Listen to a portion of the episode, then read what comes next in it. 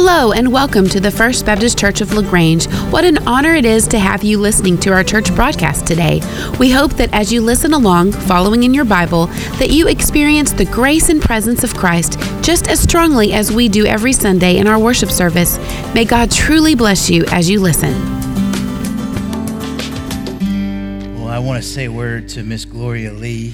Hopefully she would be listening by way of internet or some other means, but Miss Gloria, we are constantly just thinking about you and your family as we celebrated the passing of Stuart yesterday in a, a funeral service here. And I just uh, want her to know that we love her. And thank you, all of you, for helping with food and so many different things that happened yesterday. You're a tremendously awesome body. And I just want to thank you from the bottom of my heart for loving that family. Also, at the same time, uh, man, I need you to know we like to celebrate marriage here. It's kind of a big deal to us. And, uh, man, Jerry and Cheryl Meek will be married forty-one years tomorrow. Isn't that exciting? Amen. Go Meeks. Awesome. And uh, then, you know, Ben and Jenny, I don't, I think I see you there. I mean, I, my heart, man, it's just, it's just so sad. Uh, but I know you have to do what you have to do, brother. But I want you to know, man, that we're praying that uh, somehow God would lead you back. You know, we're just begging God for an intervention. Uh, but we want to send you out in God's good graces and know that you've been faithful. And we're so proud of you. And we love you guys deeply. And we will miss you until you come back. We're just believing God and agreeing with that. Let me ask you a question today, church. Uh, you don't necessarily have to answer it right now. It's more rhetorical. But really, why does First Baptist Church exist? Why are we here? What did God leave us here for? Why did he even create the church? Yeah, back in the eighteen hundreds, no business really matched the financial and political dominance of the railroad. Trains dominated the transportation industry, especially in the United States, moving both people and goods throughout our country. But then something kind of showed up. A new discovery came along, and it was called the car. And incredibly, well, it's, it's really hard to believe, but the leaders within the railroad industry did not take advantage of their unique position to, to participate in that transportation development. In his book, The Search for Excellence, Tom Peters points out the reason they missed this. He said, the railroad barons didn't understand what business they were in. He says they thought they were in the train business, but in fact, they were rather in the transportation business. So time passed them by, as did opportunity, because they couldn't see what their real purpose was. Beloved, can I tell you that we must remember that our clear purpose and what it really is, we're going to become an irrelevant thing of the past. We're going to miss some wonderful opportunities to really advance the kingdom of God. You see, I'm here today to tell you that we are not in the program or religion business. We are in the relationship business. We are in the relationship business about relationships with Jesus and relationships with other people. That is why we're here, and that is why we exist. You see, the first century church was neither a building nor an institution. two thousand years ago, two hundred people flooded the streets. And these people were a part of a movement. That movement had a mission. That mission was motivated by a message, and that message was about one man, Jesus. But what started that movement was none other than the resurrection and the message about the risen Jesus. So I thought it would be appropriate to kick off a new series today. We're going to go about ten weeks on this. And this series is entitled, This Is My F B C. And I really want to tell you kind of where we're headed over the next ten weeks is that we've been praying and doing a lot of study and a lot of just questions and, and man, teaching and asking ourselves hard questions as a staff over the past year and a half to figure out exactly what God would have for us to do moving ahead. And we're going to be looking at this new mission that we have, our new vision and our values, and I couldn't be more excited. You see, as the first century church shared that message, they went through some very hard days. And as the church began to, to grow, the Jesus followers developed, they kind of disrupted the power between Rome and the Jews. And so the Romans and the Jews began to heavily persecute the church. But instead of backing off or backing down and not talking about the resurrection and not talking about Jesus, they became even bolder. And I'm telling you today, church, there's stuff coming down the pike from our government that's going to bring persecution to our church. And you and I need to understand we can't back up and we can't let down. So what an appropriate time it is for a new mission and a new vision to move us forward. They were a movement. They were not just a, a kind of a thing that had, this was a movement that was motivated by a message about one man, and it turned the world upside down. But here's something that I'm often asking myself, and I wonder if you might ask yourself this too. Why is what happened in the first century still not happening today? Why aren't we still turning the world upside down? That's a great question. Why don't we see what was happening in the first century? Why don't we see some of those same awesome movements of the Spirit, the same miraculous outpouring where people coming to know Jesus? Why don't we still see that today? Now, there are many answers to that question, but one that I think that we can boil it down to is this, is simply the ideas of influence and relevance. You see, we used to have influence in the culture because we actually lived out the message of the gospel. We used to have relevance in culture because we actually lived out the message of the gospel. Now, there are numerous reasons that we no longer can say that we have tremendous influence or relevance, and I believe that one of the greatest reasons we no longer as churches have relevance and or influence the way we used to is simply because of this. I believe with all of my heart, the greatest contribution to this is because we have reversed the order of Matthew twenty-two and twenty-eight. In other words, we've been trying to engage in the Great Commission without, first of all, embracing the Great Commandment. Let me tell you that. So here's what I mean by that. We've so focused on the Great Commission found in Matthew twenty-eight, if you could bring that up. Matthew twenty-eight, nineteen and twenty says these words. If you're a good Baptist, you know these from the bottom of your heart. But Jesus Christ himself said these words in Matthew twenty-eight and nineteen and twenty. He said, "Go therefore and make disciples of all nations, baptizing them in the name of the Father, the Son, and the Holy Spirit, teaching them to observe all that I've commanded you. And lo, I'm with you always, even to the end of the age." Now, what we do as church is we say, listen, it's all about getting out there and telling people about Jesus. And I'm trying to tell you that's important. But what we have to understand is, is that Great Commission does nothing and falls flat if it isn't motivated by and fueled by the Great Commandment. The Great Commandment is found back in Matthew chapter twenty-two. Matthew chapter twenty-two, verses thirty-six through forty, Jesus was approached and they said to him, "Teacher, what is the greatest commandment in the law?" And in verse thirty-seven, Jesus said to him, "You shall love the Lord your God with all your heart, with all your soul, with all your mind. This is the great and foremost commandment, and the second is like it. You shall love your neighbor as yourself. On these two commandments depend the whole law and the prophets." You see, what I'm trying to tell you today is, is we've lost our influence and relevance with the Great Commission of reaching people and making disciples because we have yet to really embrace the idea that it's really all about love. We can't engage in the Great Commission without first embracing the Great Commandment. You see, all of this becomes really relevant to us and apparent to us when we go back and look in Matthew twenty-eight. Bring that back up again for me, Tim. Matthew twenty-eight. And I want you to see this. I want you to look at all the alls that are there.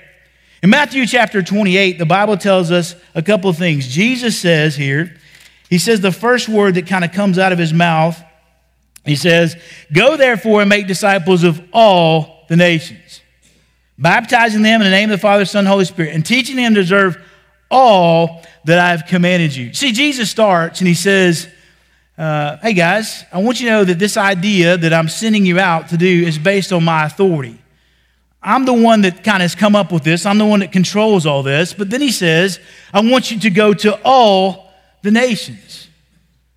But then the idea here is it's one of the most often, I think, misunderstood words in all the Bible. It's this little idea of then you have to teach them all things I've commanded. That word all. You see, this is huge if you think about it for a bunch of fishermen and tax collectors. Jesus said, I want you to go out and teach everybody all things I've commanded. Well, can you imagine what's going through their brain? I mean, okay, well, that's a lot of stuff. Where do we start, Jesus? I mean, you had that Sermon on the Mount thing. Uh, you spoke in a lot of parables, so maybe that's where we start. Uh, that Lord's Prayer thing you did, that, that's really good. Maybe we start teaching them that. Well, Jesus has really already given them the place to start. The first place to start in teaching them all things he has commanded is to start back with the greatest commandment. The first all to teach anybody about anything about God is to teach them to love the Lord their God with all their heart, soul, mind, and strength. And the second is like this, to love your neighbor as yourself. This is where we start.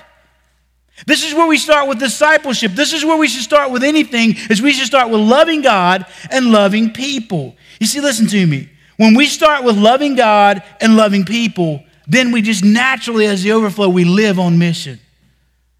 So loving God is the fuel by which we go living on mission. So I get it, okay? You're saying, well, we start with loving God, but then that, that whole nations thing. So then where do we even start there? I mean, how do we start getting it to the nations? Well, back again, Matthew twenty-two tells us. Here again is what I'm going to tell you. When we get Matthew twenty-eight before Matthew twenty-two, when we get going on mission and making disciples before we get loving God and loving people, we would actually also invert and upside down the idea where Jesus told us where to start when we go to reach the nations. Because watch this. Jesus said, and to love your neighbor as yourself. That's the first place we start. Well, what does the word neighbor mean? Well, neighbor really means nearest one. So then in your context, who is your nearest one? Where do we start with reaching people with the gospel? Even if we were going to start there, where would we start? We start first by loving God, and then we love people, when we love our neighbor as ourselves. So who is our neighbor? We'll be the first neighbor in most of our lives, if we are married, happens to be our spouse. So Rachel, would you kind of come up here just for a moment? I want to kind of show you the concentric circles of where we're actually to start if we're going to do this thing. In other words, I have no business going to really tell people about all these things about Jesus if I first aren't loving my wife. It starts, she's my nearest one. If I'm going to love my neighbor as myself, she's the nearest one to me. After that, who would be my nearest ones? Well, they would probably be my kids or some people in my family. So Kesson, why don't you come on up here? Kirsten and my man, come on, come on, you know. Grayson, you want to come too? Y'all can be my kiddos. Hey, I want you guys to come over here a little bit. Can I get the boys over here? Miss Cheryl, we're going to kind of get in your way, so we'll slide down. So the Bible tells me to love my neighbor as myself. As I'm loving God, the overflow will be directly, my nearest ones will be my wife and then my kiddos. If you do not have a wife or you don't have a husband, it starts with your family. And then it moves to your closest friends, right? This is where we start. And then the Bible tells us this, okay, well then now the next direct immediate impact of my nearest neighbors would have to be probably some of my church friends. So Kenneth and Emily, would you guys come on up here and represent our church? Okay, and then after we start loving the church, man, let me just get a few more. Kyle, would you come on up here? Justin, would you come up here? I want you guys to be the people in our community.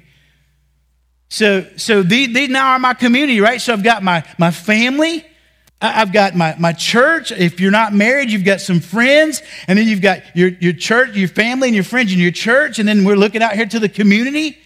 And then guess what we begin to do after that? Well, we begin to look at our country. So we have to say, well, then who's really inside of our country? So Sarah, won't you come on up here? You can be, Matt, Nathan, won't you come on up here? You can be some people in the country. Nathan, if you don't mind going all the way down here to make the circles look good. And then the Bible says, hey, you know what? After I've got my family down and I'm loving these nearest ones, I'm loving my kiddos, I'm loving my church, I'm loving my community, I'm loving my country, then guess what we did? Now we love the continents. Now we can reach out to the continents. And so I'm just going to pick some random people. Mike and Kim, why don't y'all come on up here? Y'all can be my continent people. You look kind of foreign to me, so come on. Kim, uh, Mike, would you mind walking this way? We'll make you walk instead of her. Thank you, brother. Thank you. And let me ask you this question. You don't have to respond, but when you were taught how to do missions, is this how you were taught? See, the Bible says that if we get this wrong, we get everything wrong. And I'm trying to tell you as a church, what we've got to do is we've got to get back to the great commandment that tells us to love God, and as a result, we love this way. Instead of always just focusing on the, the countries, instead of always just going out to the continents, we have got to get this stuff here right. We've got to love our inside circle first, and then we've got to start loving our church people, and then we've got to start loving our community, and then we've got to start loving our country, and then we get to the continents. I'm not telling you we can't do it all simultaneously. I'm just telling you, first and primary, the mission of this church has got to be this.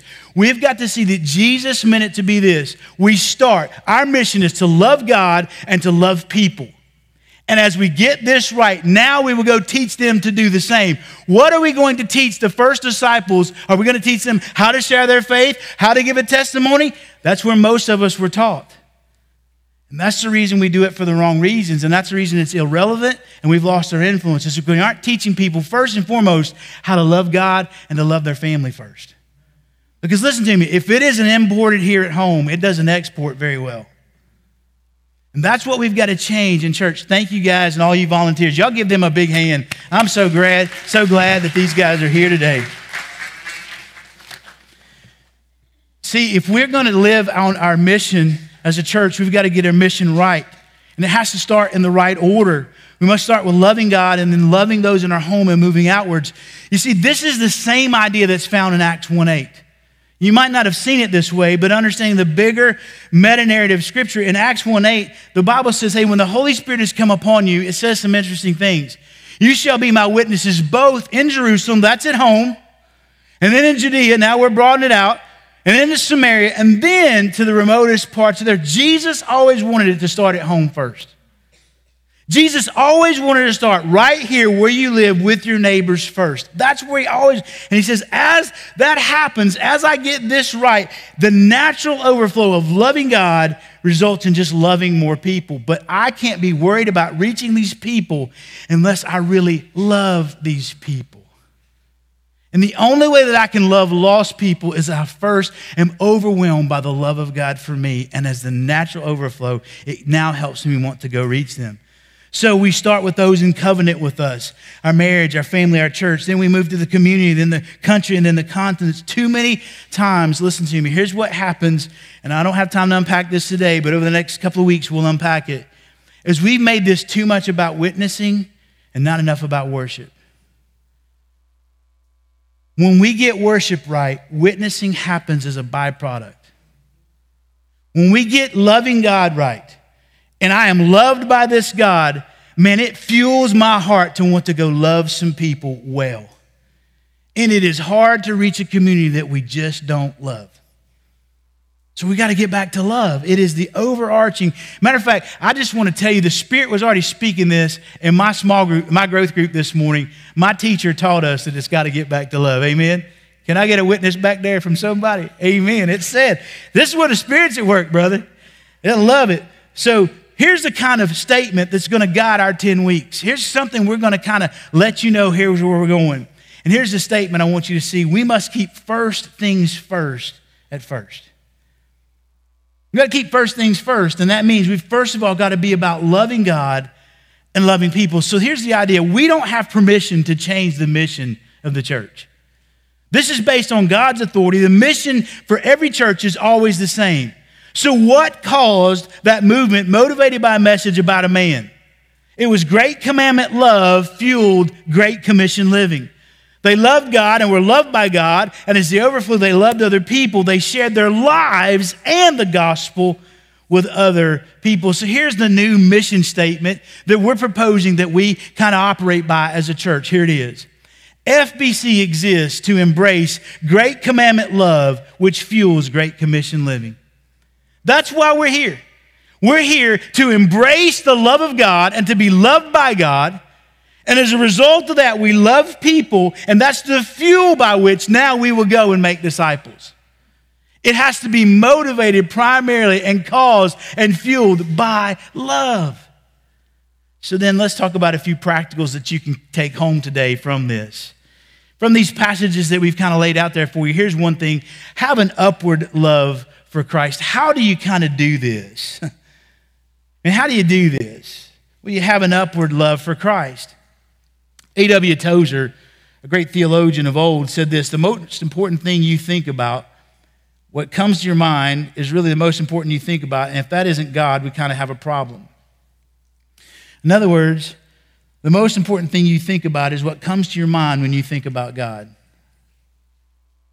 Because what I think about God determines everything else in my life. So I want you to think back with me theologically just for a minute. Adam and Eve, they disobeyed God back in Genesis chapter three, right? And sin entered into the world.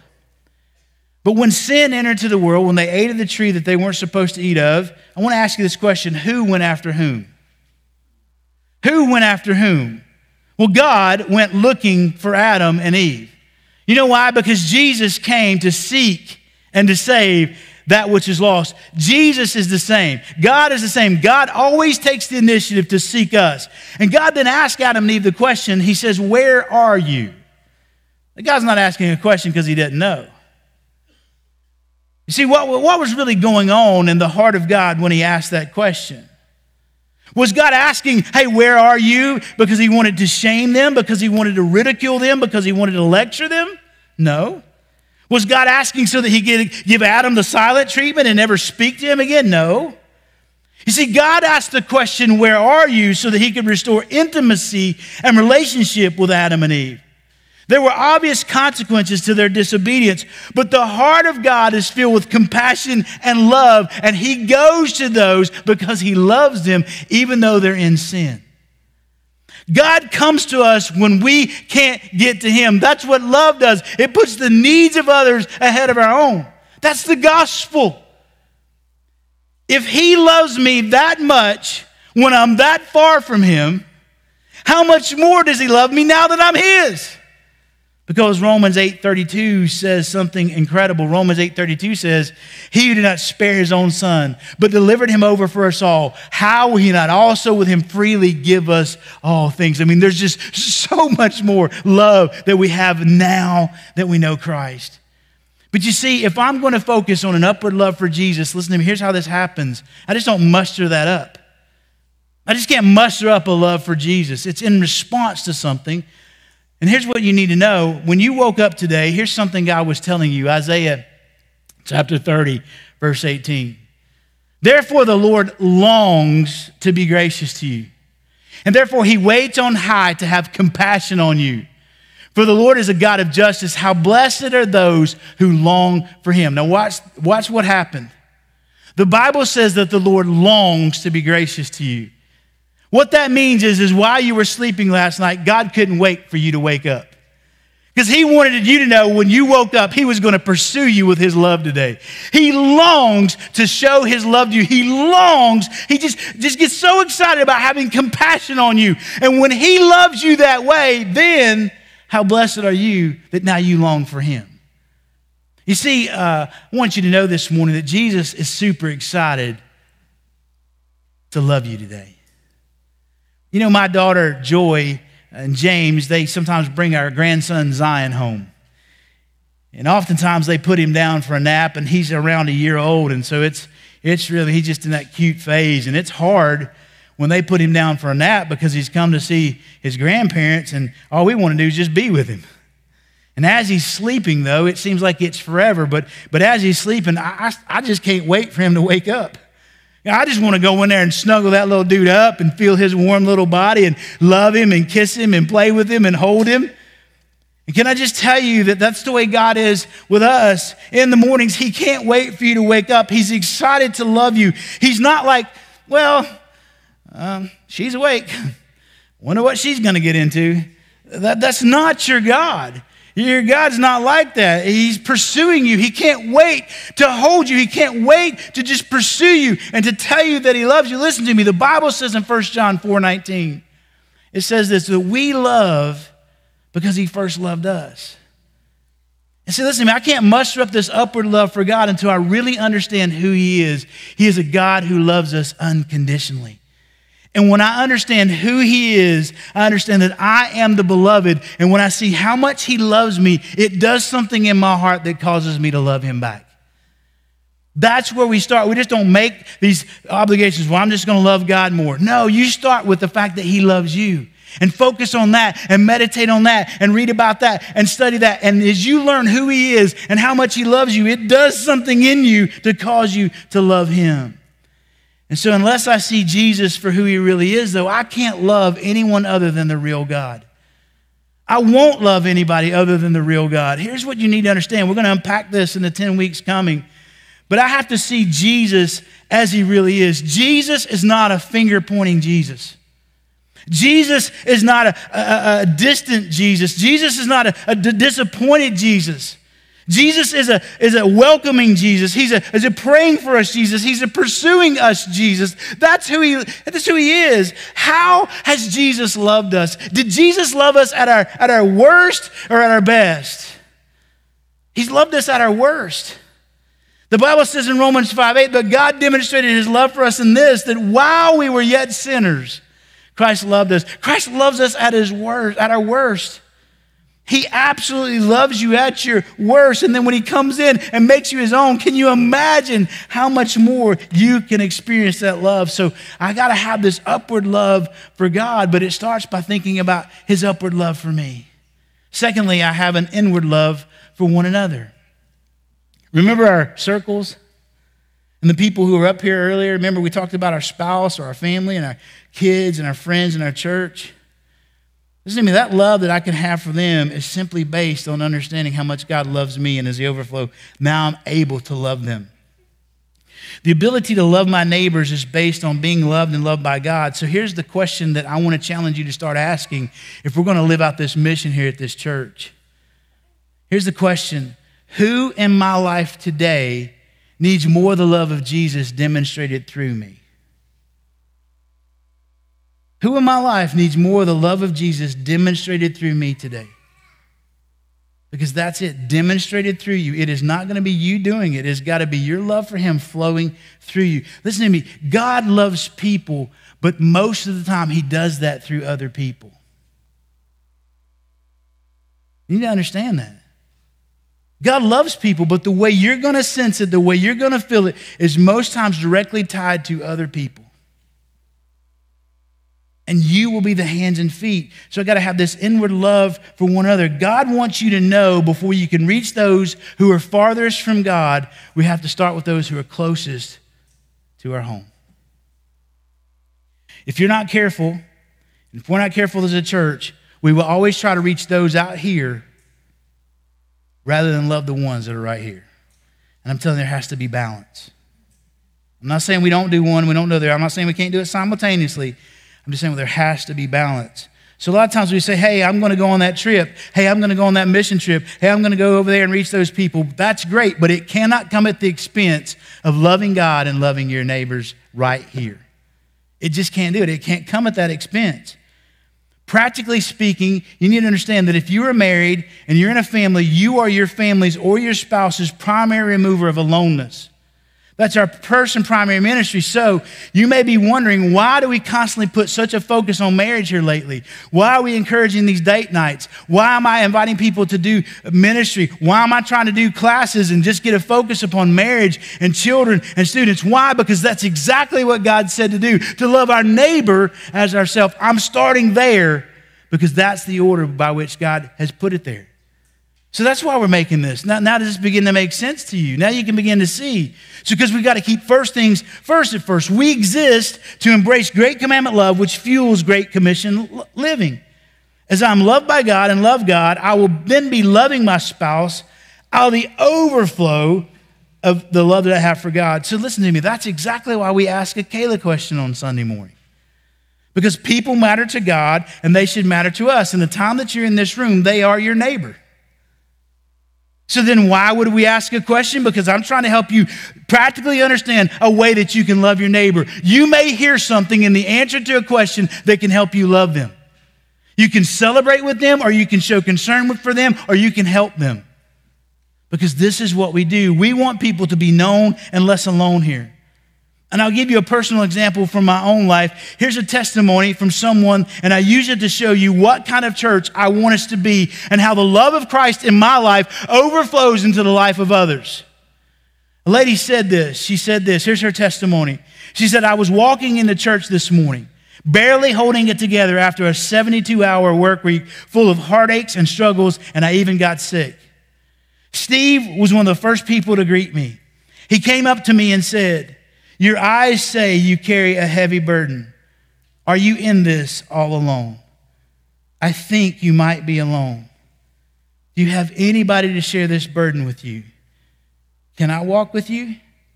Steve then gave me his cell phone number and asked me and my husband if we would be interested in going to dinner with he and his wife. I was standing there now crying like a fool and feeling to begin whole again. I pride myself in working hard and staying strong no matter what, but that empathy was just what I needed after this week. I'm so thankful for a church that comes alongside us and walks with us. You see, I'm not trying to put this idea on me and draw attention to myself. I'm just trying to illustrate what happens when we are loved by God, and as the overflow now, we can just love people. You see, when I embrace the love of God, it helps me now. It fuels me. It fuels me to get involved with Great Commission living. You'll notice that when you come to Starting Point, those of you who are new here, we hand out some things. We hand out a couple of forms. One of them is a getting to know you sheet. We ask you what your favorite candy is, what your drinks are, what your shows are, all kinds of stuff about you. Why? Because we want you to know we want to love you. We do relational needs assessments. We try to get our, our growth group leaders to fill these forms out, to get their people to fill these forms out. Why? Because we want you to understand how you can love your neighbor. And I'll just go out here. I'm just going to say it because I can. I guess I'm preaching today. But Nathan, here's something that's really cool, dude. You said up here something that you said your birthday's coming up. And you said you really love gifts. Guess what that did to me? That said to me, one of the ways that I can love you is to make sure that I get you a gift for your birthday, because that's how I can love you with God's love. It's not just telling you. It's not just saying, I need to get you a gift. And so you can count on it. It's coming. But it's going to be for Sarah. But that's okay. Here's the idea, guys. Why do we do some of the things that I'm trying to do here? It's because, listen, man, we've got to love God as the overflow. We've got to love the people that are right around us. I'm just practically trying to give you some tools to help move the mission along. So I have an upward love for Jesus. Then I have an inward love for one another. And lastly, very quickly, I have an outward love for those who are far from God. I have an outward love for those who are far from God. You see, as I'm loved by God and I love him, that love flows inward to my nearest ones, and then it flows outward to those who are far from God. As a church, we exist to embrace great commandment love, which fuels, which supplies what we need for Great Commission living. Even our reaching those in the outer circles, those who are far from God, depends upon the Great Commandment. We can't do that without the Great Commandment. We can't do it without love. Second Corinthians five fourteen says this, "For the love of Christ controls us. And having concluded this, that one died for all, therefore all died." Another version that says this, "The love of God compels me." I can't love those who are far from God unless I love the God whom they're far from. I can't witness to people effectively that I don't really love. I've got to, it's got to start with this love that's inside. It's motivated by this love. If we want to see more of what turned the first century church upside down, we've got to get back to love. We've got to get back to love. We've got to get back to love. So, Jeremy, I wonder if you and those who are singing today would come. I remember reading a story about Yogi Berra. Anybody remember who that guy was, Yogi Berra? Anybody got any baseball fans in the house? Amen. I got a few. Amen. Well, he was a well-known catcher for the New York Yankees, and Hank Aaron, who at that time was the chief power hitter for the Milwaukee Braves, they were kind of in the, the series here. They were playing in the World Series. And as usual, Yogi was keeping up his ceaseless chatter, and he intended to pep up his teammates on one hand, but he also wanted to distract Hank Aaron. So Hank Aaron comes up to the plate to, to bat, and Yogi tries to distract him, and he says, hey, he says, hey, you're holding that bat wrong. You're supposed to hold it so that you can read the trademark on the bat. Well, Aaron didn't say anything, and the next pitch came, and he hit it, and it went straight over the left field bleachers. After rounding all the bases and tagging home plate, Hank Aaron looked down at Yogi Berra, and he says, hey, listen, dude, I didn't come here to read.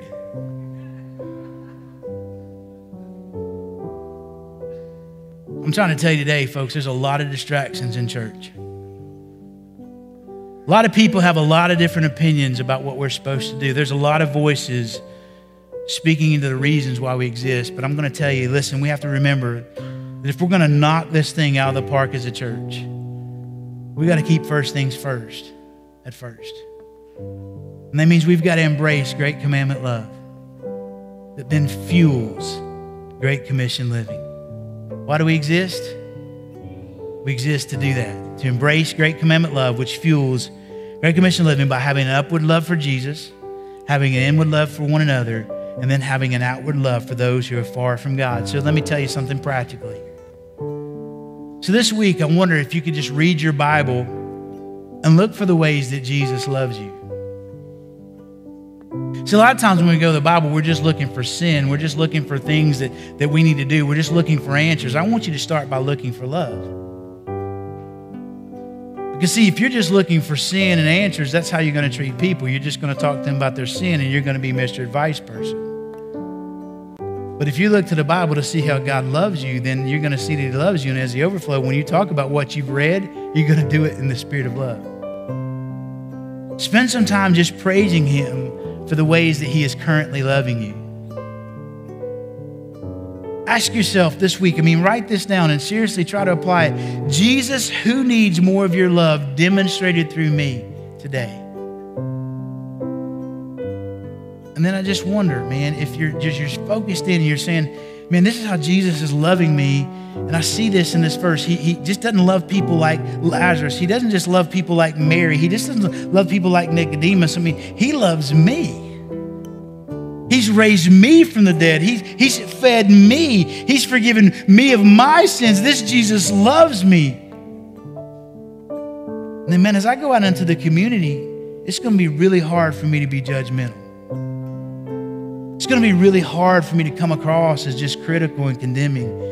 Because, man, if this love for, for Jesus is penetrating and palpitating in this heart, it comes out very differently when I speak to people of the Jesus I love.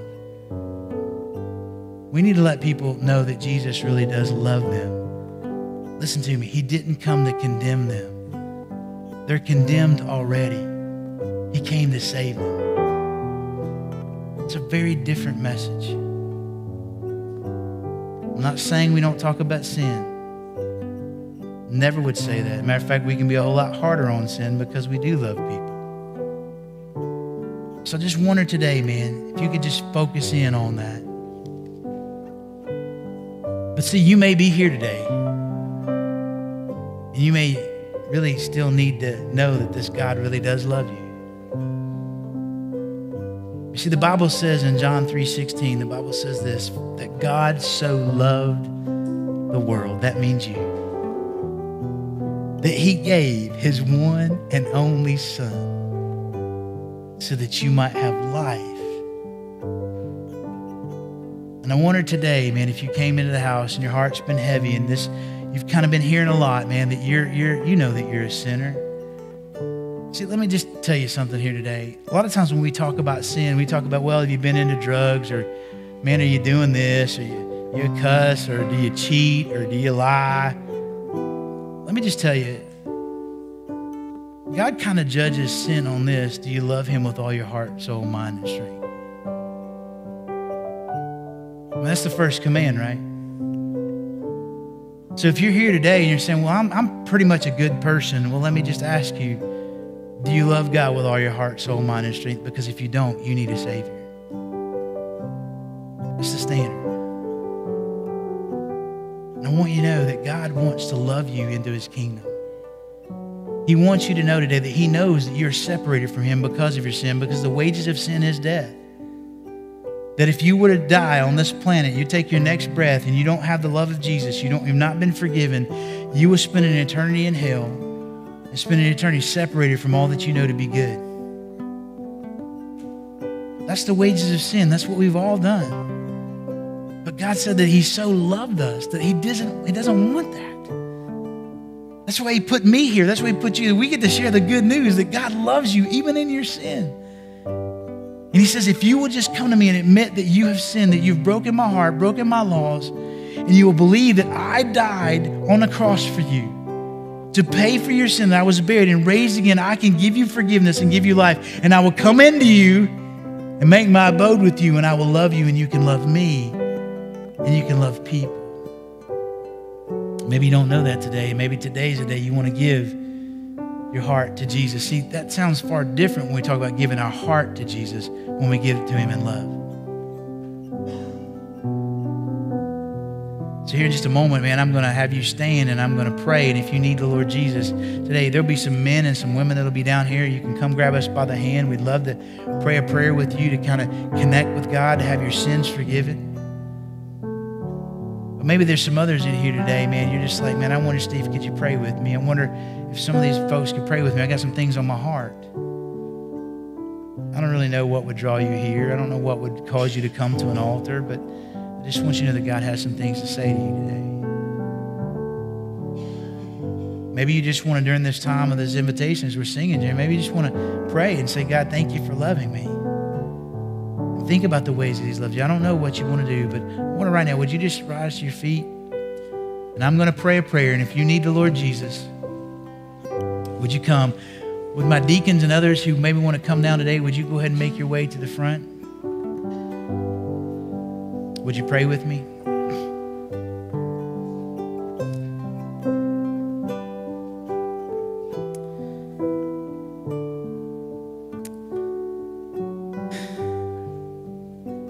God, I, I just ask you that right now your love would cover a multitude of sins. That somehow in some way that your Holy Spirit is screaming into our hearts that you love us. And that we would see that we have tremendous value to you. And that you want to save, you want to forgive, you want to heal, you want to give hope. You want to answer prayer. You, you really are for us. Pray that some in this room today that are hurting deeply because of a lot of different things, that Lord, today they would know and understand that you are excited and you long to show them compassion. And I pray it in Jesus' precious name. Amen. Hey, you come as we sing.